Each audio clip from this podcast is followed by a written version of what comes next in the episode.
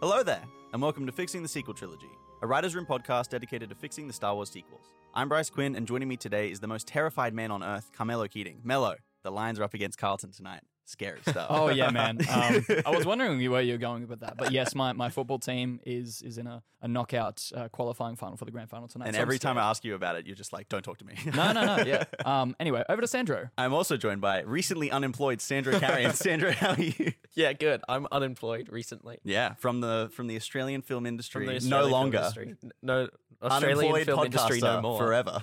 We'll see how that goes. so, so, yeah, you're joined by two really terrified co-hosts today. Yeah, because this is Fixing the Sequel Trilogy, and each week we pick on part of the Star Wars sequels and spend an hour trying to fix it. In what will be the first of many, many times, today we are revisiting a topic, the character of Rey. Let's jump into it. We've got a little brief recap to talk about uh, what we talked about last episode with Rey, which uh, was our third episode of yeah. the show. Mm. So if you want to get a bit more context for this discussion and some topics we've already kind of covered, go back and check that one out. Yeah. Um, but for now, I think we can just briefly recap some of our thoughts from that one uh, and then move on to general thoughts of how Rey exists now. Yeah. Um. I mean, with luck, this this chat, because it's now, it's current, will be more productive than the last one. So maybe you don't need to go re-listen to that if you haven't already. Or do it so um, that we, you know, we you know, boost the algorithm. You know what yeah, I mean? That too. Uh, sorry. No, it is essential. Um, okay. So where we left off last time, I think, The thing, because we literally ended off being like, you know, here's our each of our individual pitches with what we want for Rey. I have definitely evolved in the last eight months. We've all changed. Yeah, our, it was. Yeah, did you say eight months ago? Holy eight months, shit. man. Yeah, yeah. So eight it's months ago for us, uh, since we made that episode, so we've all changed a lot of our ideas and overall story yeah. stuff. So I think I was pitching something where it's like I wanted Rey to um, basically be this like heart of gold character. Yeah. I think. Um, Who I don't know what I was really doing there. She didn't really have flaws. I don't know. It's so hard to think back on it because it's like I've, I'm really in favor of what I've got now. Yeah. Um. But yeah, I was thinking I was pitching somewhere. It's like you know, yeah, she's she's still a survivor, but she looks out for the little, little person. I I wanted her to be yeah, sort of like selfless for. To, and a defender of the helpless on a smaller scale so that when she gets introduced to this wider galactic conflict that she could then, you know, have that ambition to go out and then defend more people on a grander yeah. scale. It's something that I'm really not attached to anymore. But yeah, what do Just you guys quickly, got? Like for Rey in the sequels, we've covered very extensively the fact that she's not really much of a character. Her key drive in the story is finding out what her background is and how that affects her. Um, but a lot of the time she's kind of used as a mystery box vessel for J J Abrams to kind of just explore the mysteries of the Force and her lineage and that kind of stuff. And how her character ties back to the O G trilogy. And that's much less of an interesting character than it might sound like on paper. Yeah, and how is the main character? She doesn't actually have an arc. Yeah, she doesn't have an arc that would like really change or grow in any interesting way. And then on top of that, she gets access to really powerful Force abilities without any really significant training, uh, including from Leia. Yeah, there's no major struggles and there's no major decisions. And uh, none of her decisions really have much consequence. Yeah, exactly. We covered all of that pretty extensively in the first yeah. episode, but that's where we stand on it and that's what we believe about her character. We don't like the accusations of Mary Sue, not because they're inaccurate, but because they're tied to incel and misogynist culture. So that's that's where we stand on that one. Sandra? Um, going back to like where we ended on the last Rey episode, I think... It- I was pointing out earlier, it's it really funny, like, we listened back before the episode, and it's funny how your guys' perspectives have sort of, like, flipped. We've almost yep. kind of, like, flipped over to each yeah. other where we were. Because you yeah. were pitching for her to be, like, more freedom-orientated, and I think she was a bit more of a scavenger. Yeah. Uh, which is sort of where Mellow's coming from now. We'll and Mellow yeah. was pitching for her to be, like, a bit more heart of gold, like, caring, uh, which is, like, funny enough, like, sort That's of where, where you're I coming now. from Yeah, now. It's interesting, because, yeah, I was pitching that she should be, her goal and her drive should be for freedom, because she is, uh... kind of oppressed by her evil, tyrannical mother figure. Mm. Who her mother figure would hate her for being a Force child created by uh, Darth Palpatine or Darth uh, Sidious. My bad. Yeah. Um. That was Darth, you Darth know Palpatine. one of our older ideas and stuff, which we'll talk more about in the show. But that was the idea I had for Rey, that she'd be like focused on her own personal, selfish freedom, mm. and then learn to be selfless over the story. I'm not sure if I'm quite there anymore, though. Yeah. But these are all ideas, and we're going to be tossing out a lot of ideas today, so just prepare and strap in for a bit of like a nebulous episode, but we're hoping to try and condense down and really explore the possibilities of this character and what we can do with her in the story, because we want her to be a really interesting main character. Mm. I think that's our that overall goal. Yeah. So I think, yeah, genuinely that's because, you know, we want her to be the main character of this trilogy. Now, I think there are real reasons for that, and I want to go into that for a bit. Very good, because I think there is a very valid question is why? Why? Why yeah. should Rey be the main character when people, we do have Ben Solo? Yeah, a lot of people think, oh, it's a Skywalker saga, as Disney have like sort of labeled it, claimed it. Yeah, I think they only did that like when Rise of Skywalker was really coming out. They needed out. to label it because they're like, wait, we've got the Infinity Saga. What are we going to do with this Star mm. Wars thing we've yeah. got? You know? it's, it's, a, it's a smart marketing move, honestly. Um, but that's exactly what it is. It's a marketing move, yeah. move. And it's something that I've always attacked is the idea that it's like Star Wars was never the Skywalker Star Wars films yeah. just because they started to introduce, you know, their quote, Mandoverse, which is another thing that I hate. Projects can just be projects. They can just be projects. And man. even though it's about the the father and the son, this trilogy is his trilogy, this trilogy is his trilogy, when it comes to the original six Star Wars, it's not owned by the Skywalkers. They might be the main character, but there's still other people involved. So I think one of the key things for me was that way back to George Lucas's episode seven, eight, nine treatments, the main character of this trilogy has always been this young woman who had some sort of connection to the older generation's characters. And yeah. that was one of the things that Disney was very strong on keeping, and that's something that I'm very strong on keeping. And it's the like, way they ended up keeping it was just broken, messy, but yeah. the, the the core like idea is still there. Yeah, and it's it's like there are so few things that we're actually keeping from Lucas's original treatments, yeah. you know, and like for good reasons. well, there's, like, it's, yeah, there's stuff like with the Solo kids and whatnot. All that yeah, stuff. But this is, you know, this... Not directly like a Skywalker yeah. lineage. But I do want to pay respect to him and, and honour him in that way. And this is something that's very unique and, you know, still, like, in, in our version at least, just never been explored mm. in Star Wars in, in the way that I think we want to do it, so... Um, just quickly to touch on, you know, some progress that we have, have made. I know in my treatment, the way I wrote Rey, which is going to be completely scrapped now, but it's probably something that will be available to read at some point, is the idea that Rey uh, is a thief who uh, builds herself a ship out of scavenged parts and needs a pilot to fly it. She escapes her mother, who is a crime lord running the planet of Jakku. Her mother also has a red lightsaber, not force sensitive. She just bought it off the black market, and she chases Rey across the galaxy, not unlike Yondu and, uh, and, yeah. and Star-Lord from Uh, Guardians of the Galaxy, which Sandro pointed out to me, and yep. I didn't even realize that that was a similarity there. Oh, oh, do you do you, do you like Guardians of the Galaxy? I do like Guardians of the Galaxy. Oh, I'm I had a big M C U fan. Yeah, who knew? Oh, that's right. Yeah. no, I like Guardians. Um, they're good movies, God damn it. They're great movies. um, Sandro, I feel like you were building up to something through that whole... Uh, no, no, no, I, I really wasn't. I'm, I was just following your train of, yep. you know, there's certain things, certain aspects that Disney chose to keep from like the limited work that Lucas created during that time. There's core ideas there, but they don't necessarily like always seem to fit in right or yeah. like fit in like thematically, like Darth Talon, for example. Yeah, yeah, yeah. It's yeah. just like kind of strange. Hey, I think Darth Talon's cool.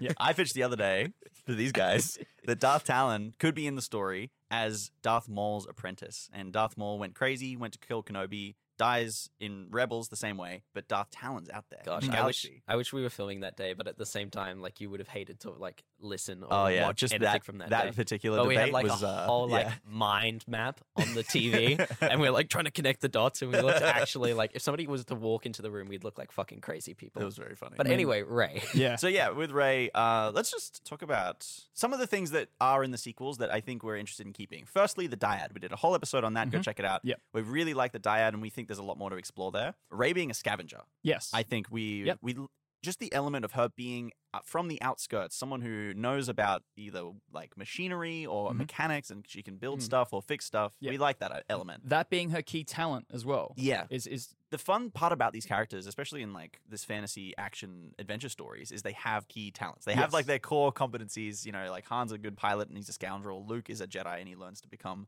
a cool dude with superpowers. Obviously that's not exactly how we look at it thematically, but on the surface level, that's kind of how it looks. And Rey can start with a core talent like that, which yeah. is, you know, being good at mechanics. Yeah, it's also an interesting parallel to, you know, you're like young Anakin Skywalker as well, who can like, you know, build himself like a like a pod racer and stuff like that. But yeah. we think, you know, the fact that Rey's entire life is built on on going through ships and taking it apart, and she has to learn in a way about how these things work so she can know what's valuable, what might sell, and therefore what exactly she needs to steal. And yeah, then maybe like how, scrapper, yeah. maybe that in an adverse way, she can also know how to fix things. Mm. Then if she takes this part out, she knows how to put it back. Yeah. And where, yeah, you go. Oh, no, sorry. No, no, no, no you go. You, I was just, I was going to say, I was just interested in exploring that and taking it a bit further and having her be like maybe really friendly with droids, and she can fix droids up in particular. Yeah, but cool. Sandro, what's your, what do you got, man? I, it's like a complete sidetrack. Okay. Go for it. But it's a thought that I had driving home the other day mm. from set. And I, I was thinking back to the prequels, and I'm like, shit, Anakin in uh, Phantom Menace was just promoting, like, speed driving, like, speeding over the limit driving right, yeah. to children, I feel like. It just made like going fast seem so cool. Like forget Phantom Menace, think Attack of the Clones. When he's driving through the city, yeah, and yeah. he's so cool. It is kind of strange. Looks, it looks so cool, and then Qui-Gon's just in the background, like, mm, yes, he must have Jedi re- reflexes. It must be so cool to break the speed limit. Like yeah, that. And then I think it was, two thousand- and that's what I thought driving home from set. Right. right. And I'm like, yes, I must have Jedi reflexes. Yep. And it's it's crazy because I think it was two thousand one the first Fast and Furious came out. And that crossover never happened for mm. some reason. For some reason. Yeah. We'll never know with all these crossovers with the Fast and, and they're Furious. Both about family so strongly. Huge sidetrack. That was, thank you for the sidetrack, Love Sandro. That. Love that. What were we talking about? Rey. Uh, oh, Rey. And also we think Rey is a sweetheart and we want to keep, I have been batting for that a little bit. I think that's a very endearing part of her character. She's, mm. she's very endearing despite the, the lack of kind of character drive or motivation she has. She's just, yeah, I think it's a lot of Daisy Ridley's performance. I think she's fantastic. I don't mind her now with within some new like plot things that we've talked about and yeah. like some removal of characters that like either won't come up or come out this episode. I don't, I wouldn't mind seeing her have a bit of like a roguish character to herself, but I do like the idea of her still being caring. So let's towards. talk about it. Let's yeah. talk about some of our new ideas. Okay, yeah, I'll level with you because that's one of the things of like the real moments of personality we get out of Rey, especially in Force Awakens. I love that stuff. I want to keep that stuff. Exactly. So it is that sort of like, you know, okay, so she's quite aggressive to people at first when given that reason, you know? So it's like, you know, yeah. when, mm. uh, you know, she finds and rescues B B eight, it's like, yeah, cool, now go away. Oh, fine, okay, I'll keep you around. I have the opportunity to sell you. No, that doesn't feel right. Okay, oh, look, Finn, this guy, he stole your master's jacket. Let's get him. Oh, no, he's this nice guy who's with the Resistance, you know? It's it's very much a Disney princess kind of character. It's if, if you know, they were to make a Disney film with a main character who starts as a scavenger on the outskirts of a major city or something. Yeah. She would very likely do some of the exact same things we see her do in the start of Force Awakens. Yeah. It's it's it's that kind of writing. Yeah. What I do like is the idea that, yes, okay, at her core, she is a good person. Mm-hmm. She does have that heart of gold. But what I want is that that outer shell to be a bit rougher, to be a bit harder and a bit harder to break through because it makes for a more interesting character in terms of the, the growth she's going to have and sort of how to build those relationships with well, other characters. Well, let's start there with chapter one of what I've written down for today, which is Rey the Road Warrior. Yeah. Okay. So I thought it was just a funny title. Yeah. And it's like a good, I think, mental image to draw parallels to. We've done a lot of, in our writing, it's a lot of parallels to Mad Max. Yeah. And j- that style of like visual. It's so weird because you say like Rey the Road Warrior and all I think of is Mad Max and then I think of um, Junker Queen from yes. Overwatch with Rey's head on. And that is exactly the image we're trying to elucidate. have you guys have you guys seen Beyond Thunderdome, the third Mad Max? No, yes. you talk about it a with lot. With Tina Turner? Um, oh, no. Yeah, and the, and the Thunderdome cage battle. We're going to watch it sometime. We're going to watch that for research on this show. But with Rey the Road Warrior, you've pitched a, a couple times now that she should be very selfish and self-motivated and hard. She should have a really hard exterior. Beneath mm. that, you want that to be heart of gold. Yeah, but, you know, like that's how she survives. Yeah. You know, that's Which how she's is, managed to... And then we make this Jakku world, our version, much rougher, much more, like, survivalist. It's yeah. impossible to be there and still keep your innocence kind Which of thing. Which just seems a bit more realistic, yeah. honestly, especially for her if she's living solo. What I've pitched, and, and I think we were talking about it last week when we were brainstorming treatment ideas, was the f- fact that we we still want her mother to be a character who's involved, but, like, I'm I'm more in favor of the idea that she's this this cold, callous person who is in her life, who's, who's probably her health is... She's older, her health is really poor, and Rey takes care of her because Rey really... would like a, that relationship to be there, but it's not. Yeah. She kind of just takes care of her now out of duty and routine and in the hopes that her mother might accept her one day, but she still doesn't. It's a very common story, just like, you know, having a parental figure and not being able to let go of the fact that you're that they are your parent, even though they mm. abuse you and they treat you horribly, yeah. and you feel this need and, like, this urge to take care of them and, like, a sense of duty, like you said. So then for, you know, like... one of the first barriers that she might have to get over is how to how to bring yourself into the story. You know, when when given that option, when offered up that sort of hero's journey moment, when you're tied down with this one thing, do you accept the call to action? And it, that is one more tie to the world than Rey actually has in The Force Awakens. Mm. It's like, oh, I would gotta go back in case my parents come home. Yeah. It's a very yeah. weak, loose tie. You want to have actual people that you can see, like Shmi Skywalker yeah. in uh, Phantom Menace. Yes. But so, so for Rey the Road Warrior, is she like looking for recognition from her mother? Is she looking from like a disconnect? So in my treatment, as I mentioned earlier, I have Rey's mom being a crime warlord. This feels perfect to me that mm. Rey would want to be like the Darth Vader to her mom's Palpatine. She would want to be like a knight. Mm. She'd be like, give me attention, mom. Like, give me respect and validation. I'm going to go out and kill a bunch of people for you. I'm going to be out there cold and callous working for you, trying to earn your honor and respect kind of thing. Yeah. Right, right. That makes more right, sense right. to me. That that builds a different character to me. Okay, so what... Like yeah, survivor. Build, paint the picture of like what this kind of character looks like to you. And what what is she doing each day? What is her day-to-day kind of... Her day-to-day is kind of similar to what we see in the film. Is she goes out, she scraps. In order to scrap, she has to fight more. Yeah. She's got to fight against other scrappers. She doesn't have friends in that regard because none of those sort of people living that life can have friends because they've got to, they've got to work for themselves. But her motivation isn't entirely selfish, and that we might we might build it up initially to seem like that, but at the end of the day, she goes, she scraps, she gets a payment from Unkar Plutt, all of that, and then at the end of the day, she goes back to wherever her mother lives out on her own and has to, you know, clean up after her, make her dinner, you know, cook yeah. for her, take care of her and in a way, give take, her take the abuse, medicine, yeah, take the abuse. Just do that because it's her duty, not because and, and because there is that still that potential that maybe one day she might actually give a shit about me, and then she'll go home alone each night to then. I guess then the next question is, what is this character's wants, goals, and needs? Like, what shapes them? What do they need? What do they want long term? I mm. guess like what is what is this character like? I think it's it's a similar thing that we we're going to fall into either way with uh, Anakin and Luke. Is that I think she wants the idea that there is a, a life better than this. There's there something is, out there in the stars, kind of thing. Yeah, there yeah. there is more to this, mm. uh, and we've spoken about sort of hurdles in that with Jakku being kind of this place that's kind of got this unknown but integral role in the crime world, where it's kind of like no one leaves, no one gets off world. So that potential doesn't actually exist in her life until it does. And when offered for the very first time this chance to to escape and get off world, what she takes she, it. What she, well, what? Yeah. She, oh, she, she would be like, oh, my duty keeps me here. I got to take care of my mom. Yeah. What does and, she do? And how does she get over that hurdle? Yeah, but like, would she? If this is such like a like a, a rougher version of Rey that mm. we're sort of describing, would she even like really care? She's been raised in this in this world where she's treated like shit, and she is like scrapping to survive. And as you said, there's a certain kind of attitude that comes with that lifestyle. Would she even really like bat an eye to getting a chance to being able to leave? Like, I think so. I think, yeah, like it's it's your connections to people that keep you in a place. Like, yeah. it's, you know, so many people fantasize about, I would just like move to Sweden if I could. But the things that stop you from doing that are your connections to people. I know, I definitely get that. I'm just saying, like, where this character seems to be starting off, does that really seem like the connection is there? I think what Melo's saying here is that she would be uh, the sense of duty. Like, okay. I got to take care of my mom. My mom's sick. Yep. Even though my mom abuses me, she's sick and she needs help. Yep. You know, and I got to help her. No one else is going to help her. Now, right. the mother ties into, I think, what this character needs, which is just to, like actual love and acceptance. Something that the thing that she goes, why part of the motivator of why she has this duty, why she does this duty, why she goes back and takes all that abuse from this person is the fact that, you know, she's family. She's her mother. And maybe, maybe one day, if she keeps trying at this thing, she will actually be accepted. She will actually be loved. She might be accepted and she might go back to the way she was before. Yeah. Like maybe there's like a, a dream of like, oh, maybe my mom didn't always treat me like this. Maybe something happened. Yeah. Maybe like an injury or a sickness, yeah. like some kind of ailment that made the, the mom. And there's very easily the lie that our character tells herself. Because we need that, that in yeah. storytelling, the lie that their character tells himself, that, yeah. that that this person, that the mother would actually love her. But if she goes off on this adventure and she gets to know these people and she gets to trust these people and eventually is loved and accepted by these newfound friends, boom, there's there's that, there's the yeah. want fulfilled, you know?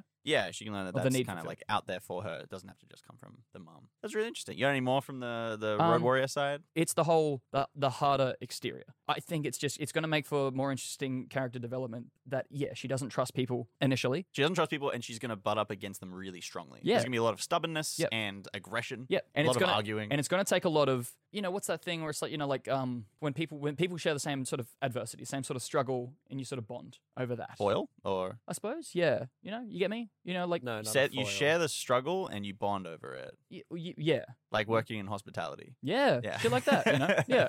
Um, so same deal. Like she's gonna go th- out on these like these adventures and these like really like life-threatening, crazy experiences with these people, and they're gonna get through it together, and they're gonna have to learn to get through it together. Yeah, and that forms bonds and relationships. Something we've um, been throwing out recently, uh, just in terms of like shaping the overall story, is having the trio become Rey, Ben, and Finn. Yeah, and kind of scrapping Poe from the story. Unfortunately, he's going to hit just the for this film. Yeah, he's going to hit the the chopping board for this film, but he is almost definitely going to make an appearance in eight. That's kind of the goal where we are right now. Yep. It's probably going to change. It's fine.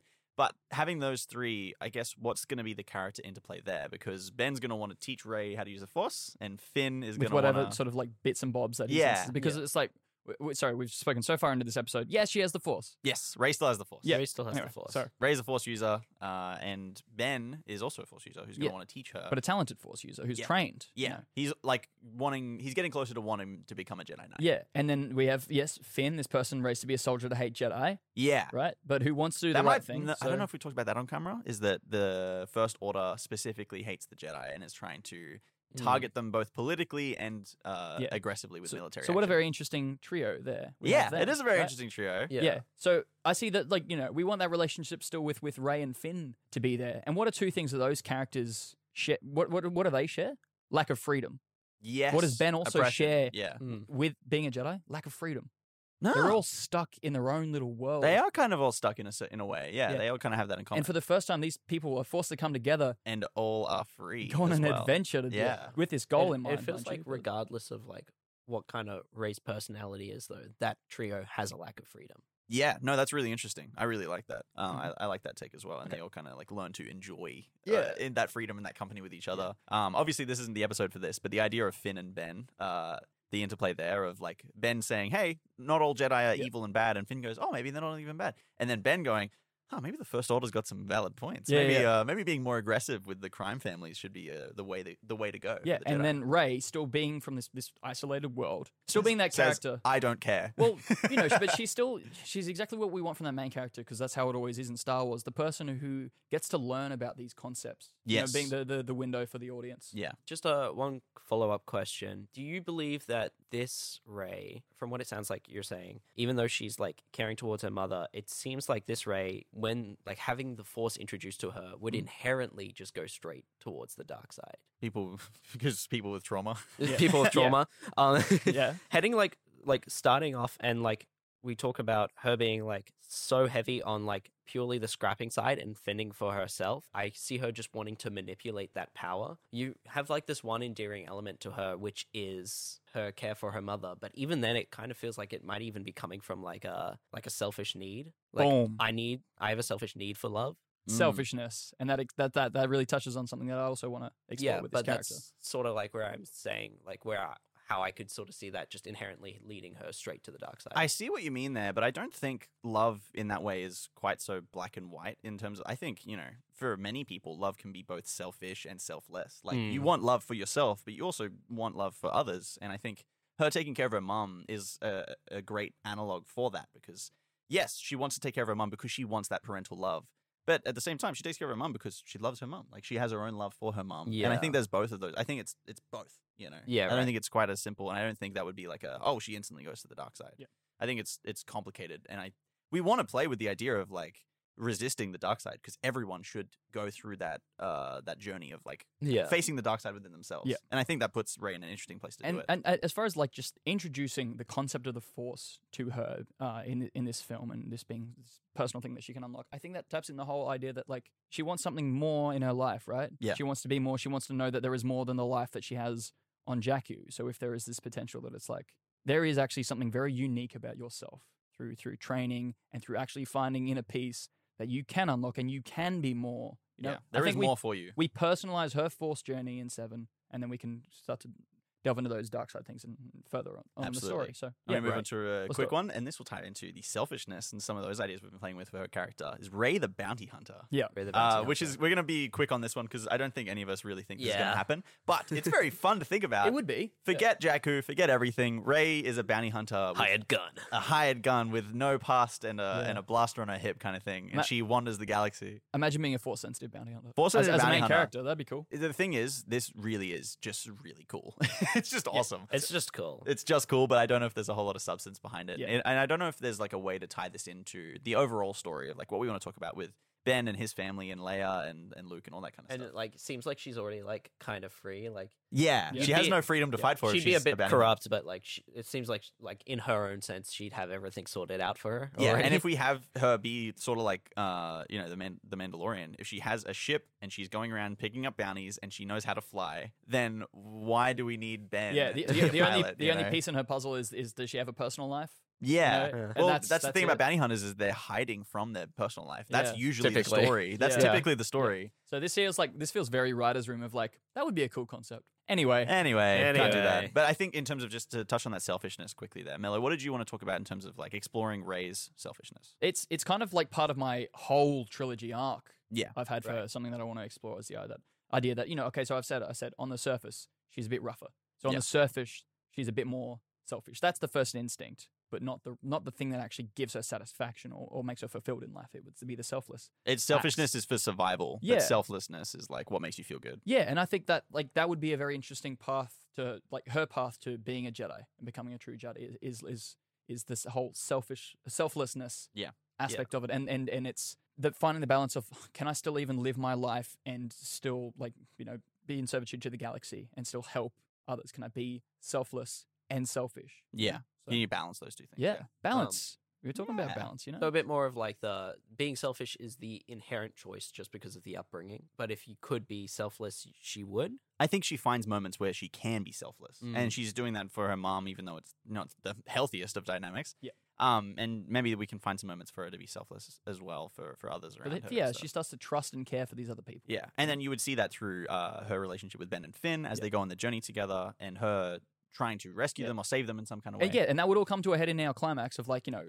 I think the ultimate choice lies with her and what happens in the sort of the fate of other characters and the choice to be selfish or selfless. Yeah. So I guess in that final that confrontation, yeah. could she have like a choice to save herself or put herself in more danger to save her, her new friends? I guess that could mm. be or, some kind of climactic yeah. like thing right at the end there. And then we continue that path in, in eight and nine in terms yeah. of like, okay, so here's what it means to be a Jedi. And and could it be p- potentially her selfishness that she chooses to go with yeah. that maybe allows Ben to fall further down to the exactly, dark side? Exactly, yeah. Is it, and it's like, you know, if, mm. if this, like, could if, she have had the, the possibility to save him but chose not to because she was raised the wrong way? Yeah, and if this this opportunity to develop that relationship and, you know, a potential love between those two continues, is it like, then then the choice becomes, okay, if you actually want to be a Jedi, you have to be selfless to this extent for these reasons. Yeah. And you have to give up so much of your life. And then you, she gets faced with that that question of, do you actually want to do that? And yeah, I think you could do that with a bounty hunter character, but I you think there's, there's less to dive into there. I think inherently bounty hunters, like the interesting part about them is they're like, oh, they're free. They get to hunt whoever they want across the galaxy. They have mysterious backgrounds and stuff. Yeah. And I guess having Rey start with a mysterious background maybe wouldn't be the, the worst thing. Maybe mm. she could have been raised hunting some ex-imperial defectors or something yeah. like that. I don't know. The unfortunate thing, I think, with bounty hunters is potentially the most interesting thing that one can ever do with a bounty hunter happened within the first episode of Mandalorian still. Which is? This person who leads this very self selfish life, going around killing or arresting people and taking them in, chooses to save a child, an innocent child. Yeah. You know? That's the story. That's yeah. the that's The Last of Us. That's God of War. Mm-hmm. That's Mandalorian. Yeah. It's, you know, old grizzled Pedro Pascal saves child. Yeah. yeah. Yeah. yeah. It's the go-to. Oh, he's yeah. out of plan. It's go-to for a reason, you know. It's yeah. good. It's a fun story. But I think we can move on from there to a different version of Rey. This is a personal favorite of ours. Is Rey the Princess of Thieves. She has a heart of gold, but hated by society, steals from the rich and keeps for herself and some for street urchins and maybe droids. Wants to escape the world she's in to live in a fantasy world, but learns that things are more complicated than that. Right. So I based a lot off of Aladdin. I think we were inspired yeah. by Aladdin. Though. I do want a bit of a clarification when you say princess. Yeah, I just like the idea that she's a Disney princess, and you keep a lot of those same story elements from the start of Force Awakens. Right. I just think it's cool. I think I like it. I, I really like this idea, and I don't like the the more I when like, I say princess though. By the way, I don't mean actual princess. Yeah, yeah, yeah. yeah. Character the, archetype. The more I like, I I've heard of Mello's idea. It feels like there is like a a lot of crossover where both characters sort of might have the initial reaction to steal, but it's like what actually satisfies them is by okay. I think where I see others. It as being very different is by who their connections are to other people. Right. Rey in this one is going to be connected to like droid friends and street urchins, other kids, mm-hmm. other thieves and pickpockets. Yeah. Mm. Not necessarily like her actual direct family as much, but like her adopted family, like the children of the streets. Um, is her mother still involved? What is this? I actually have no idea here. I think the important part for this one for me is that she is a thief. And right. that's kind of like her key skill is not being a good mechanic. It's being a great thief, being very sneaky and stealthy. Right. And right. so, the you know, it's the classic, very endearing character of I steal from the rich and I give to the poor.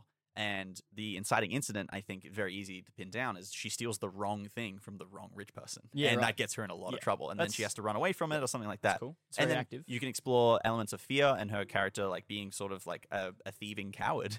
Yeah. As she runs away uh, through the galaxy and is chased down by the person who she wronged, potentially like a crime right. lord or something like that.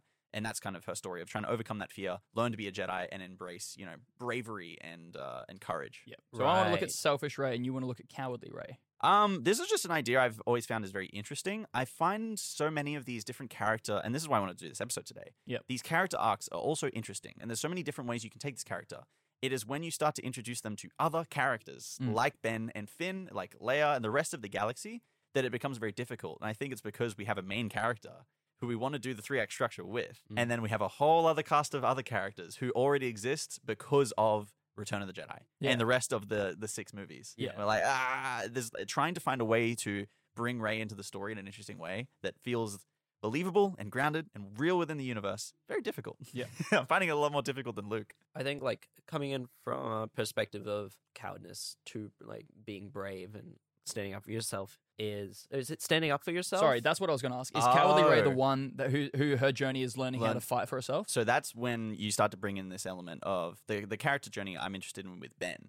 And I think this is what clashes with Rey the Road Warrior, uh-huh. is that she already is able to stand up for herself and yeah. defend herself. And what we're interested in doing with Ben Solo is he is too aggressive and he needs to learn more balance and patience because that's what Luke's trying to teach him. And in this movie, we're going to see him fail to learn that lesson. He's going to yeah. be too aggressive and that's going to throw the galaxy into chaos. So with Rey and with the dyad and the Force, I've pitched that it would be really interesting if Rey doesn't stand up for herself. She is a, like a coward. She loves taking care of people, but she doesn't stand up for herself. And right. she, that's the lesson that she needs to learn. She needs to be more, she needs to have more courage. Whereas running, I feel like a parallel line was the fact that I'm like, I know Rey knows how to defend herself, but does she know how to defend others? Yeah, so that's, and then in my mind, it's like that. It just, it's, it's so close, but it's It's, not, it's very you know? close. And yeah. there's a lot of parallels. Yeah. Uh, and then when you match that up with Ben Solo and him being too aggressive, it's like, I feel like there's a really nice yin and yang between Rey being a coward and learning to be a fighter, and then Kylo Ren eventually learning to stop being such a fighter and be more of a, a peacekeeper. But yeah,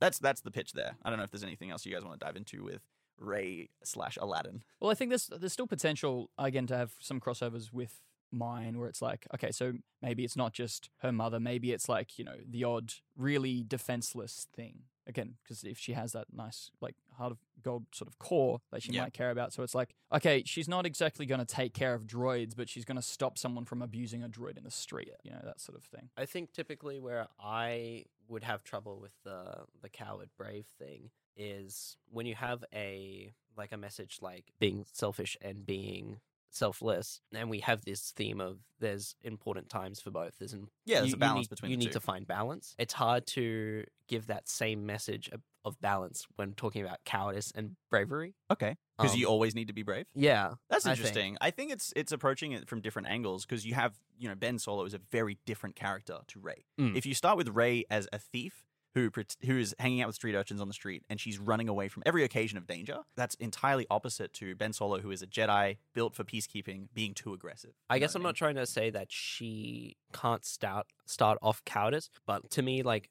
cowardice to bravery always feels like a scale that just always builds. And when we're talking about character attributes that also are alluring to her, are representative of her, like, possible lure to the dark side. Playing off selfishness is obviously an like, interesting way to go with it. A, if you an wanna, interesting way to go. If you want to tee up that later on, like, oh, maybe she'll be tempted yeah. to the dark side. That, yeah. m- that might be my question is, okay, so if her arc in the first film is to become braver, where does she go from there? Yeah. Very good point. I, I always see, like, if, if, if somebody's becoming more brave, they never really stop becoming brave, but the, there are different approaches to being brave. Yeah. I think is, a, is an important message. I think as a response to that, um, I had a, uh, the idea that potentially Rey's like journey, her first part of the journey is becoming, uh, realizing that she is a person deserving of basic human respect. Yeah. And then uh, in the second kind of part of that story is her saying, oh, I'm not just deserving of like food and water. I'm deserving of love as well. Like I deserve yeah. love and to be treated really nicely. But I would, we've talked about that a bit yeah. and I've always agreed with that. I think that's a really, like really great way to go with her character. But I, For the, for the longest time now, I feel like there was maybe a bit of a disconnect because I wasn't able to verbalize myself. And I I think I've got it now. I think that's Rey learning to be, like, selfish in a healthy way. Like, finding that balance. Like, yeah, that's okay. her being selfish and being like, oh, yeah, this is what I deserve. A basic human And that's thing. kind of how you'd be interested in bringing selfishness into yeah. that, that interplay. That's really cool. Yeah, selfish in a healthy way. Like, taking... Yeah, I like that. And the lines crossover. Yeah. And the lines yeah. crossover. Yeah, I think, yeah, this idea of selfishness and selflessness, I think is very core to what it means to be a Jedi. Yeah. And Rey learning that and Luke mm. trying to teach that. It's always dealing with, with fear and, you know, and the standing up for yourself and others. What I'm really keen on, though, with Rey is, is like, in, t- in terms of building the yin and y- the yang and yeah. the dyad, is putting priority on Rey. I would rather build things with Ben around Rey Yeah. and build Rey around Ben. That's fair. Rey is always more important to me. You can also, like, put Rey on this really screw pendulum of, like, on one side you have the like the, the almost the epitome of, like, selflessness. You have Luke Skywalker, and on the other side you have her, like, birth father, sort of what we're going for, because just, like, clarifying that we're still sort of strong on the train of her being a Force child of Palpatine. Yes. I don't know if we touched on that earlier in the episode. Yeah, I think no, I might have mentioned it. We'll get into that in a second. I think we zoomed right past it. Whoops. But, like, you know, the the epitome of selfishness and yeah. hate, and, like, throwing her in this situation where she has to be comfortable with both, and fuck the Grey Jedi thing. Just, like, just be comfortable with there is a healthish, the, the healthish, there is a healthy amount of selfishness. There's a healthy amount that of things that I should want for myself. Um, but that doesn't mean that I should be devoid of caring for others. I think, yeah, this is a good time to cut, touch on a couple things. Grey Jedi, we'll come back to in a second. Yeah. But Darth Sidious, Emperor Palpatine. Mm. The idea we've had for a, a long time now, and something we really like, is the idea that Rey is a Force child created by Palpatine right at the end of the Civil War, just yeah. before the events of Return of the Jedi. And so that happens. He doesn't know where the Force child appears. It's no. a very mysterious and hard to control Force power, and he can't find Rey before he dies. Yeah. Um, because that's it's a, it's a whole thing, but basically we're going to tie that into this idea of Palpatine wanting to try and resurrect himself. Yeah. And I think ultimately failing, we mm. want Palpatine to be a shadow force in the story. Mm. People make decisions based off of their memory of Palpatine and their fear of him, but he's never and actually his, his back. legacy. Yeah, that idea that later his legacy, a yes. tyrant's legacy is potentially just as powerful or dangerous as they mm, themselves. And exactly. And and finishing off, this is the reason that we're telling this the story in this trilogy, that to to fight that evil, you have to, you know, basically keep fighting forever. Yeah, yeah, cut off that potential. And it's if gonna, his memory still exists, then it's going to take me right up to the Grey Jedi. But just, yeah, to finish that one off, that's who Rey is. And that's where we start her story uh, twenty years later-ish. Yeah. And there'd be reasons there why her mother hates her, that she was, you know, like, she didn't want this child. This child just happened, and it was like a curse to her. Yes. Yeah. So that's something we've been interested in as well, the idea of, like, an immaculate conception yeah. being a terrifying event to go through. Yeah. Because Shmi Skywalker's chill yeah. with it. She's like, oh, absolutely. Yeah, she was, she was there was, a, a there was no father. Yeah. It, was yeah. a, it was a blessing yeah. that she saw. And then having a different mother be like, this ruined my whole life. Yeah. Also, imagine, like, alternate universe Bible, right? In which, yeah, in which that's, Mary, that's basically what we're doing. That's, yeah, yeah, that's in which Jesus really wasn't a blessing. Yeah, no, yeah. that's we gotta go back and read the Bible, guys, for research. I don't want to. So for Dark Jedi, oh sorry, for Grey Jedi oh though, God. Um, Bible studies with the Star Wars crew. So, so Grey Jedi, you idiots. We've all watched a couple YouTube videos now. We've all analyzed the idea of Grey Jedi. One, Grey Jedi are not canon. That's just a thing nah. people made up. Yep. Because they were like, oh, what if cool, like, Jedi had Sith powers? Because that's cool. It's like, yes, that's cool if you're fifteen. But if you start to think about it a bit more, it doesn't make any sense. What we've come down to is our understanding of the Force and Jedi and stuff is that it is the light, and the balance of the light is always fighting against the darkness. And it's something that Lucas has said a lot. The second you give in to the dark side, it's like, it's kind of all over for you. Like, mm. it's going to be there forever. We believe in redemption, but if, you know, the redemption of Darth Vader, he is redeemed and then instantly dies. And that's, yeah. I think, a yeah, very yeah. important detail to to keep in mind. So uh, the, the question, the re- really interesting question, I think, like, we're trying to build Ben Solo as being more of a character. Yes. And so there's the there's the line of, like, oh, how much do we let him do? Yeah. How much, how much killing for the wrong reasons, or how much ki- killing in a very evil sense is, like, you know, it's take too Force much. Awakens, Last Jedi, and Rise of Skywalker, for example. Yeah, we see him kill a bunch of people at the start of Force Awakens. Uh, we see him kill his dad in Force Awakens, mm-hmm. uh, and then at the end of, or midway through Force Awakens, he oversees the annihilation of a whole star system, and he's a key part of making that happen, right? So, and he's obviously cool with it. He's fine with this happening. Yeah. So at that point, he's a mass murderer. Then in Last Jedi, he continues to be a mass murderer and kills so much. so many people, and, like, uh, decimates the, the resistance force and all that kind of stuff. And he oversees that as well. And then in Rise of Skywalker, we start the with start him. of Rise of Skywalker. He's just so cool. slashing people, slashing up. those guys down, slow mo. It's just gratuitous. But he's a good guy. And then at the end of that film, he's he, a good guy. He comes back. He's all good. He has entire scenes dedicated to how good he is now. He knows how cool he is. But what about all the people he killed? Murder? Don't, what murder? Don't yeah. Don't yeah. think about that. And then and then he dies after that. Yes. And we've you know we had a whole discussion about that. Uh, it's on our TikTok yes. now about yes. how we don't like those decisions. But so yeah, we're trying to explore the fact that this guy is actually more so now a real character, yeah. and he's just he's got it wrong. He's got it wrong, and we don't want him to be irredeemable. We want him to make some mistakes and then be redeemed. I think is where we're at right now with yeah. Kylo Ren. He's got to go yeah. on his own journey. Yeah, and he really should not be instrumental in any. And if and if he is, then fucking he's got to deal with that. He's actually got to, you know, emotionally deal with the consequences of what he's yeah. a part of. And then of. when the trilogy ends and they save him and they keep him alive. Yeah. He gets drawn and quartered. Whoa. He gets hung.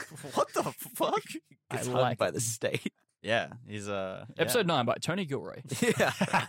But yeah, so that's where we are with Ben. Uh, um, what were we talking about? Talking about so Rey. we were talking about... We were talking about Rey. Why were we talking about Ben? We were uh-huh. talking about the Grey Jedi, and we've come to like sort of this consensus that... The light is about shutting up. They've balance. always talked about uh, Qui-Gon Jinn being a good Grey Jedi. Yeah. But we just think Qui-Gon Jinn is a really good Jedi who yeah. sticks true to the core ideas that compassion and love should be a part of what makes you a good person and yeah. a good Jedi. Yeah, yeah, and you shouldn't detach those things. Yeah. Becoming detached, I think, is a big reason why the Jedi Order fell at yeah. the end yeah. of Clone Wars. Qui-Gon, and yes, you, like, you should have a balance of both, but you shouldn't be leaning too hard into the dark. The idea is that where there is great darkness, you must always find the good within yourself to overcome it. Overcoming the dark side yeah. is the important part. Yeah. And the idea that, yeah, Qui-Gon was actually a good Jedi, probably the only good Jedi, Jedi, and is the reason he was the only one who could, like, raise Anakin. Who could have so. raised Anakin, yeah. But yeah, it's just, yeah, the idea is, if you're fighting, if you're in the light side, you're fighting the dark. You're not butting up to the edge of it. You're not riding that razor's edge. Because we want to tie it back to our real world, mm. where, you know, we're seeing neo-Nazis become increasingly more popular as a mentality to have, and yeah. something that we want to fight against yeah. through media and writing and uh, through this podcast. And then it's like... In, let's let's draw some parallels there in terms of like, oh, we didn't do a Star Wars movie. Is the best way to fight a neo-Nazi to go out on the street and shoot them? No. Or is it to... Because then they become a martyr and more rally to uh-huh. the cause. No, exactly. Or is it to have a conversation with this person? Oh, that's very, really hard, though. You know, I know. I, it is. It Bryce is hates hard, talking. It? It's very hard. Bryce hates talking to people. The hard, w- the easy way is never the right way. No, exactly. I completely yeah. agree. Yeah, and but yeah, but it's not about like even sitting down with that person saying you're an idiot, you're stupid, what you're saying is wrong. It's a long... difficult process. Yes. Yeah. Anyway, we've gotten on our So let's put that again. in a movie. Yeah. We've gotten on our soapbox, soapbox again, but I don't know if this has got a whole lot to do with Rey. Rey, I don't know. Rey is like the main character, and yes. the character we want to use as like the vessel to have the audience experience this new story through. Yep. Much like Luke, um, not actually like Anakin, though. Do we have any other Rey... Any Rey personalities? Was part, part we, have, four? we have a Rey variant on the Princess of Thieves, who I call Rey the Defender of Droids. So uh, very right, yep. specifically, like mm. similar to Princess of Thieves, yada yada, but her only friends are droids. She must learn that both she and the droids she takes care of are worth more than the way they are treated. So yep. this is a lot more about oppression and getting treated horribly, and using the droids as kind of this interesting metaphor. We've talked about this uh, on the droids episode, going mm. from the prequel era where droids are everywhere used for war, to the original trilogy where droids are feared and hated by a lot of people, to yeah. in the sequel trilogy where they might be experiencing some kind of resurgence. They're featured in Hosnian Prime as the speaker droids yep. who help run the Senate mm. and being integrated into society and trusted more. Uh, these hyper-intelligent robots that should be more a part of society than they are, I think. And Rey can be a vessel for like, hey, we should treat these guys better. Yada, yeah, yeah. I got a few questions around like sort of the idea of exploring oppressed groups within yeah. Star Wars then when it comes to that, because it's like, okay, yeah, so we can look at droids, but then we could also look at other alien species yeah. because there's this, you know, this running thread of racism within the Star Wars universe yes. itself. And so why look at droids when we could look at, you know, the fact that... Ryloth. Yeah, well, yeah. Or Kashyyyk. Yep, yeah, the uh, the Empire was xenophobic, and then you had humans. Yes. Um, yeah. We can look at those implications, and then it's like, okay, if we are talking about oppression as a key storyline, that has to become a really core part of the story. It's in not order something, to do it well. It, yeah, yeah in, to, in order to do it respectfully. You, it can't be this tagged on yeah. bit that we don't mm. care about. So then it starts to take on a major role. Um, See, that's the so, thing. Yeah. I think for, in terms of Rey, not viewing herself as a human and viewing herself as a droid, I think yeah. as a personal journey, I find mm. that really interesting. In terms of a world-building journey, I think it becomes very tricky to do it right. Yeah. I, I fully yeah. agree with you that yeah. introducing that as a world-building element has to be more than just an individual character journey. Yeah. yeah. But then there's also like, let's talk about droids as this, yeah, this once-oppressed group that we can, uh, and discriminate against group that we can, in this universe, in this new era, show that they're treated with more respect. Yeah. And then mm. it can just be something in, in terms of like... It just happens in the background. Well, yeah, but you see it. It's not really drawn attention to in the actual trilogies as they are, no. is the thing. It's yeah. it's interesting, just, we, we realized that the other day. It's like, oh, that kind of does just happen. Happen sort of off screen almost. Yeah. Like it's not really drawn attention to. Yeah. And then is the better through line to finish that just to be like, yep, it happens. There's droids in the Senate now. There's droids in the and, Senate and, it's, and, and people aren't beating the shit out hey, of them. Hey, it looks like droids are having a better life. You know? yeah, yeah, I think it's more of just like a marker of where the galaxy is at in terms of how they treat inanimate objects. It's almost like the shopping trolley test. Yeah, and I feel Put like it in the river. You can it can just be reflective in the background through like Rey's relationship with droids. As yeah, well. exactly. Yeah, did you say put it in the river? the shopping, yeah, the shopping trolleys. So if anyone you guys see shopping trolleys get thrown in creeks all the time. Yeah, yeah. It, this is an Australian thing. Oh, that's no, that's probably a I feel like that's an Australian thing. It feels Australian to me. I just know that there's basically like a man-made reef at the creek in my hometown of how many shopping trolleys are in that creek. That's gross. That's yeah, it is. Um, so with talking about the shopping trolley test, though, if yeah. anyone's not familiar, it's the test of are you a good person or not morally, because there's no legal consequence to not putting the shopping cart away after you're finished doing the groceries. But if you but if you don't do it, you're a piece of shit, you know? Yeah. Like, you should put it away, but you you don't have to. You just should. As someone who used to be... A shopping boy? A trolley boy? A, a trolley boy. I actually used to have to, like, walk out of the center, like, further down the road to collect, like... People had, like, parked all the way down the road, like, completely out of the center to get to their car, didn't bring it back. They just, like, left it on, like, the side of the road, basically. And yeah. I walk out of the center, grab it. Horrible. Horrible. How many times have you guys... in your life that you remember not put the shopping trolley back in the bay? That also once. being said, once same. There was yeah, once genuinely. where Bryce and I and another friend were really drunk walking back to my house. Twice. Two times I can think of. And we were walking back to our place and I see a shopping trolley and we're like, fuck yeah, shopping trolley. So we jump in it and Bryce is just like pushing us over. Okay, but to be fair, we found it not we at the shopping We found it. We didn't center. take yeah, it. No, it was out I've of there already. But we didn't return the, it. Yeah, we didn't return it either, yeah. Well, that's that's a whole other that's, adventure. That's perfectly that, neutral. That feels like a really good no, no, short no, no, film no. idea of like just wandering the streets at night. It's like, what are you doing out here, little trolley? Yeah. Let's go, let's go. Return you. Anyway. I do have a pitch off of this though. So okay. instead of yeah. a little broom boy from the end of The Last Jedi, we have a little tr- a trolley boy. A little trolley boy. And he looks to the stars and he summons the trolley to his hand. Fuck yeah. yeah. yeah. And then you know what comes in at the end? Just a whole flurry of trolleys. It's just too powerful. And yeah. It just, like cr- a trolley it just crushes magnet. him. Yeah. Okay. okay. Anyways, what yeah. were we talking about? Star Rey. Wars, I think. We're talking about Star Wars. This is the most least Rey episode. We've no, had. we've talked a lot about different versions of Rey. Okay. Anyway, droids Rey. Um, so the droids Rey, right. I think, is interesting because individually it's like, oh, she doesn't see herself as a person because that's how horribly she's been treated. And I, I think that's interesting. I think it's a cool character trait, but I think it can just like, regardless of like a direction we go, it can just be a character trait, at least like for most sides of the Reys we've talked about. Yeah. yeah. No, I think it's this interesting, yeah, through line for Rey of just like, I don't see myself as a person and I don't think I deserve respect. Does Rey have a droid? So that's where the pitch comes in. I was okay. like, oh, this works really well if her droid is B B eight. Yeah. The thing about that though, right? So like, I- I've also thought about that, that, that B B eight. We also in- love B B eight. We want to yeah, keep B B eight. But not the same droid. Okay. He wouldn't, he, he wouldn't be able to be the same droid. Why's that? B B eight on Jakku is completely impractical. Nah, he's brilliant. He swings around. Swings, he's got little he does swing around. Hooks. But I'm saying, I've seen lots of concept art of other B B eights. Oh yeah, what and we, we got? Can still have a little cute B B eight whose head is the same. It's just like other ones, ones that like can fly and zip around. Something that's a bit more maybe similar to like Cal Kestis's droid. You know, uh. In terms of her life, needing a droid assist. Yeah, it makes sense. The little sad little thing ball is, rolling in the sand. I fucking yeah. love B B eight. And it's the thing is, he's an astromech. And he's he like is. the best astromech. But if she doesn't have a ship, she doesn't have an astromech. Poe no, but it makes sense little, that you know, if she like, wants to get out, she'd need an astromech. Hey, I like that. I mean, Ben has R two. Yeah, no, no, no, but no, no, like she doesn't know Ben exists. What if, yeah. what if uh, Rey is like, oh, I've got to fly this experimental jet, like this cool super jet. No, it's not Top Gun Maverick. And the only B B, the only astromech that can fly it is B B eight, and that's why she has to steal B B eight, and she gets in trouble. Steals B B eight. Yeah, is B B eight? Oh, is B B eight little oppressed droid from the from the crime lord? And B B eight has a little is a little oppressed droid from the crime factions, and inside of his brain is all of the is, is, is, is the key to Freak. all of this. That's what Freak. I thought you were going to say. No, right. is, the, is the plan? Babu Frick operates it. Like like Robert. the small little alien in Men in Black I that's in the guy's know. head. I need you to know that's not what I was going to say. You're going to say Death Star Could plans. you imagine Bobby Frick's like in the ball and he's like spinning he's around? It's like a hamster ball. Fucking no, idiot. no, no. He's like just like getting tossed around in there. Bobby Frick's like hitting the walls and shit. Like, what? What I was going to say is that inside of B B eight's head is the plans for the crime faction's invasion of the core world. I've seen that movie. Uh, What's, what movie is that? A New Hope. No, no. It's different. It's different. It's different. But yeah, he does have the plans. And okay. They're chasing him for the plans.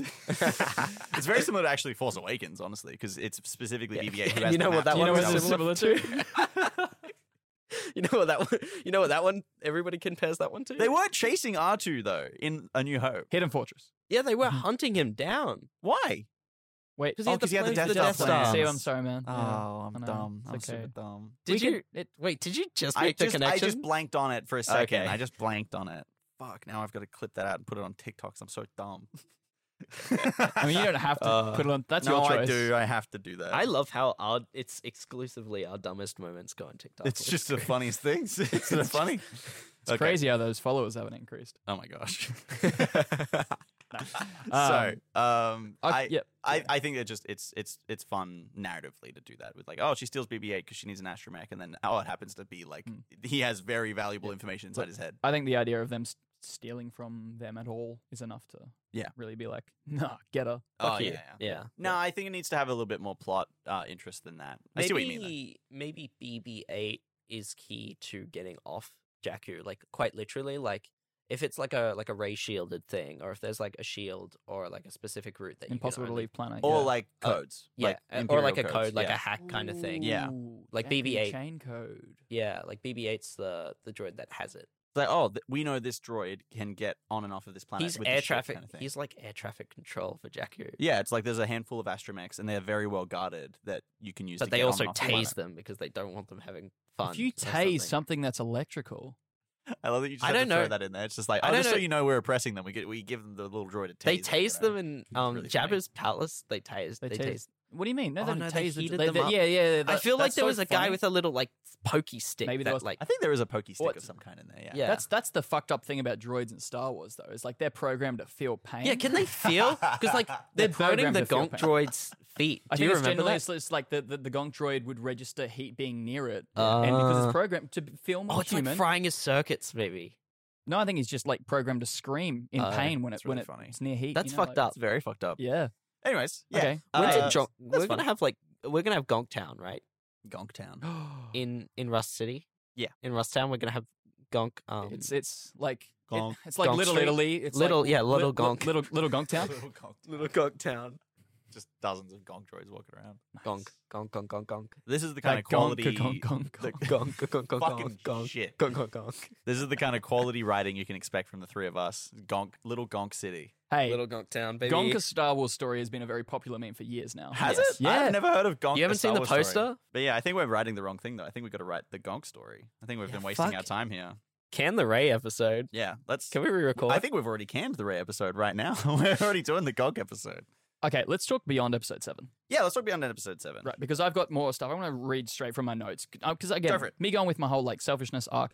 Okay, so like in eight, I think Rey would learn what it truly means to be a Jedi. And then, yeah, as I've said, she would have that con- question of, okay, do I continue this path or reject it? If she's continuing it, why? And then I think eight, we still have the revelation of her lineage, that being tested. Yes. Um, and Ben would draw very close to her at this point, and in almost choosing the darkness, she will have to suffer the consequences of that if she chooses to, you know, give into that selfishness. And then there's the whole Luke of it all, and the, you know, does Luke become her master? How would Luke respond to to those rev- the revelation of of Palpatine being, um, or her being a Force child of Palpatine? I'd say that she is still being selfish in Episode Eight in, in rejecting the Jedi because she's afraid. Uh, and, and realizing that she has a job and a duty to do uh, that only she can stop, Ben Solo, and sort of this this rising threat that that kind of draws her back into. I really things. actually like that quite a lot, because if you have the first movie be about her kind of self-actualizing in some way, yeah. like mm. really like, you know, coming into her own a bit, and then you get the eight, into episode eight and it's like, hey, do you want to find out who your father is?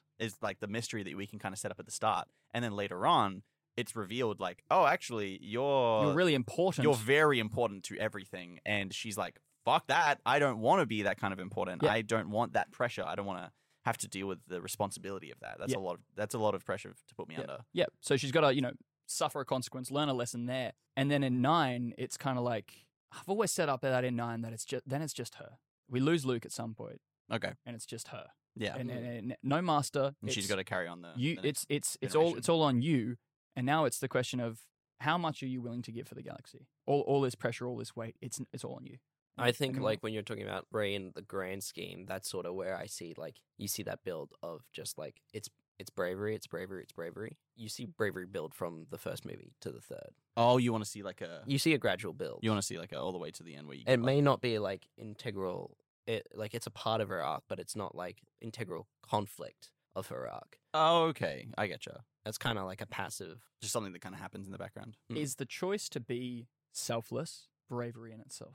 Um, you know, is the choice to defend others? Is that I think that I think I there's think a certain again, level of bravery. I, I, yeah, I think the choice of selflessness in like a good few situations is. See, I would, you know, choice. I'd argue that these things are very complicated, and I think you could paint both selfishness and selflessness as both I, bravery and cowardice. I you know? agree. There's, you can paint anything in any kind of. And way, I, I, I mean. think that's what like Lucas goes for in the prequels, painting selflessness as sort of like cowardice and like yeah, cowardice, conform, cowardice, or like uh like a desire for power, you mm. know, or maybe just like the the easier option in a complicated world that the mm. Jedi don't really know how to operate it anymore. So in in talking about that, yeah, so I you know I'd argue that you could have selflessness. I think like that, be like, oh well, I want to be selfless, but I don't want to like affect things too much, so I'm going to instead do nothing, and that's going to be a selfless action for me to take. And it's like you can paint it that way if yeah, you want. Yeah, it's it's sure you you.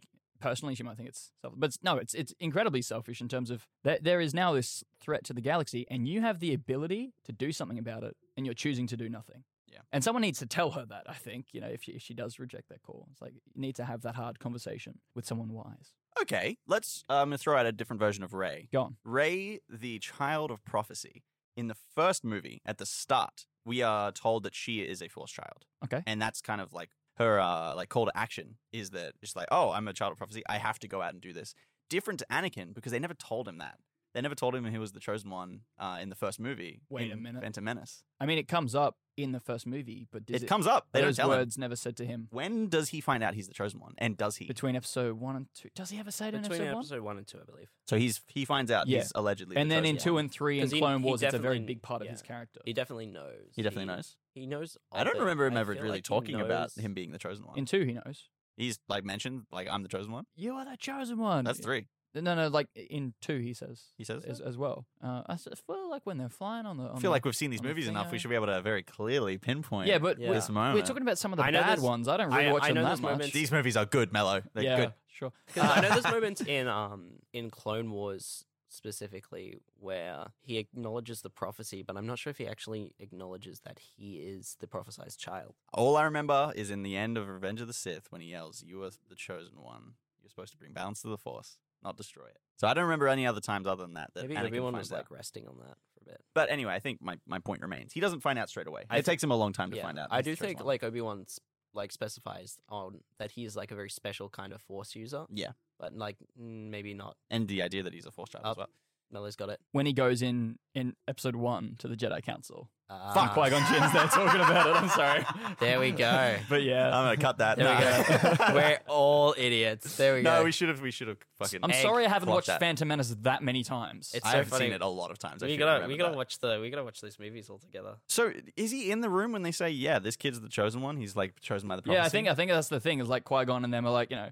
Yeah, he could be the chosen one. Yeah. But we're not going to fucking allow him to train. Fuck off. Okay. And they That's say those words exactly. Oh, but they also do, don't they also say, oh, this isn't the chosen one? Like it's, outright It's to his definitely face. Left up to like, yeah, it's not really confirmed or denied. Yeah, right. Anyway. But it's um, clear that Qui-Gon very much believes that oh, he absolutely. Is. Okay. So, what you so, so, so say Rey is is also prophesized? Yeah. For, for whatever reason, maybe Luke figures it out or someone else figures it out and, and they're like, hey, you're the new chosen one kind of thing. What if Luke and Ben knew of another prophecy? And so when Ben is getting to know Rey, he thinks that she might be oh, some part, like of, you might so be like, part of the prophecy. Yeah, and then, then she'd be like, I'm just some fucking scavenger, man. Just, I don't know what you're fucking talking I'm about. I'm just some person. Yeah. I don't want to be a part of this kind mm. of thing. And yeah, you get that like re- refusal of the call right there. Yeah. And then that could be the journey for the rest of the films. There's there's something. Yeah. Right. Just changing yeah. the entire course of the story. I also think that there's multiple opportunities in Seven for for multiple refusals of the call. Yeah. If that makes sense. Where it's like an initial one, an acceptance, and another one, another refusal mm. later as, as as the story gets harder, as as things get more dangerous, as the fear sets in and the desire to want to go back to what is now, as it seems, an easier life. Yeah, right. Could refuse that call again. There's more barriers. Man. You know? Yeah. Very tricky, complicated stuff. Always love tackling Rey. The main character. The main yeah. character. Yeah. I feel like we were getting into a part where ideas were starting to synergize for the They're definitely coming together. Yep. They're definitely coming together a lot. We're getting a lot of similar like crossover. I think now the only step is to just start writing some stuff out and see what yeah. works, what feels good. Because you can only really start to shape the stuff when you put it down on a page. Yeah, we're going to beat sheet this thing. You know, do some beat sheets? You yeah. do some little mini treatments, that kind of stuff, yep. and uh, not show the audience at all. Sorry, yeah. guys, it's so bad. I feel like what we're right so close to so bad. Try like not like pinpoint for an end end of episode. Like, what are these traits? What have we sort of like come to a conclusion? Things we like. I think it's thematic arcs and like the overall goals of exploring selfishness and selflessness and how aggressive you are and how much you want to take care of yourself and others. Like that's all stuff that is part of the the package mm. of Rey. But right now it's like, is she a Aladdin-style thief who lives on the streets? Is she a scavenger who yep. doesn't really know a whole lot of people yes. except for her mom? How is her mom involved in this How story? How much are we changing her personality, but also we want to keep the things that we liked? Exactly. Exactly. So, yeah. Very nebulous, very so, tricky. Oh, we need another off-camera writer's room. We're going to do more off-camera stuff, but hopefully the on-camera stuff, the on-mic stuff today has been interesting and entertaining. Yeah. Yep. This cool. is wrap up. Okay, yeah. cool. Right. Yep. Melo just is like, hey, are we, what, what's is this the watch? Yeah. yeah. yeah. This is wrap up, yeah. Okay. did you not? Did you not hear me before? This is like. Weird. Here's the thing. You, so whether you're looking at the audio recorder, you can see how much time we've been recording for, Sandro. I can. I can't. It's upside down. Melo doesn't know how to read upside down. Can't it's read up, upside it's, down. It's, it's on an. I can't see. It's it. on a weird it's angle. A, yeah. That's fair. Anyway, thanks for listening. Um, yeah. So this has been our second Rey episode. Hopefully you've enjoyed. Continued discussion. It was very clear that this character is, I think, the one we're having. Probably the most trouble with. She's so core to the story, and she's gonna any change we make to her changes a bunch of other yeah. stuff. And so, also, like, good, good thing we're struggling with this. This shouldn't be. This shouldn't be easy. Easy. That would be boring. It would be boring, yeah. wouldn't it? Force Awakens. Yeah. Anyway, um, and also, I think I'm quite satisfied with the fact that at least seventy percent of this episode was about Rey. So yeah, at least yeah. But yeah, I hope you have enjoyed listening to this discussion. Thank you so much for listening or watching. However you've enjoyed the show, you can follow us on Instagram, Spotify, Apple Podcasts, YouTube, anywhere that's good, which is not Twitter slash X. Fuck you, Elon Musk. Uh, but until next time, may the Force be with you.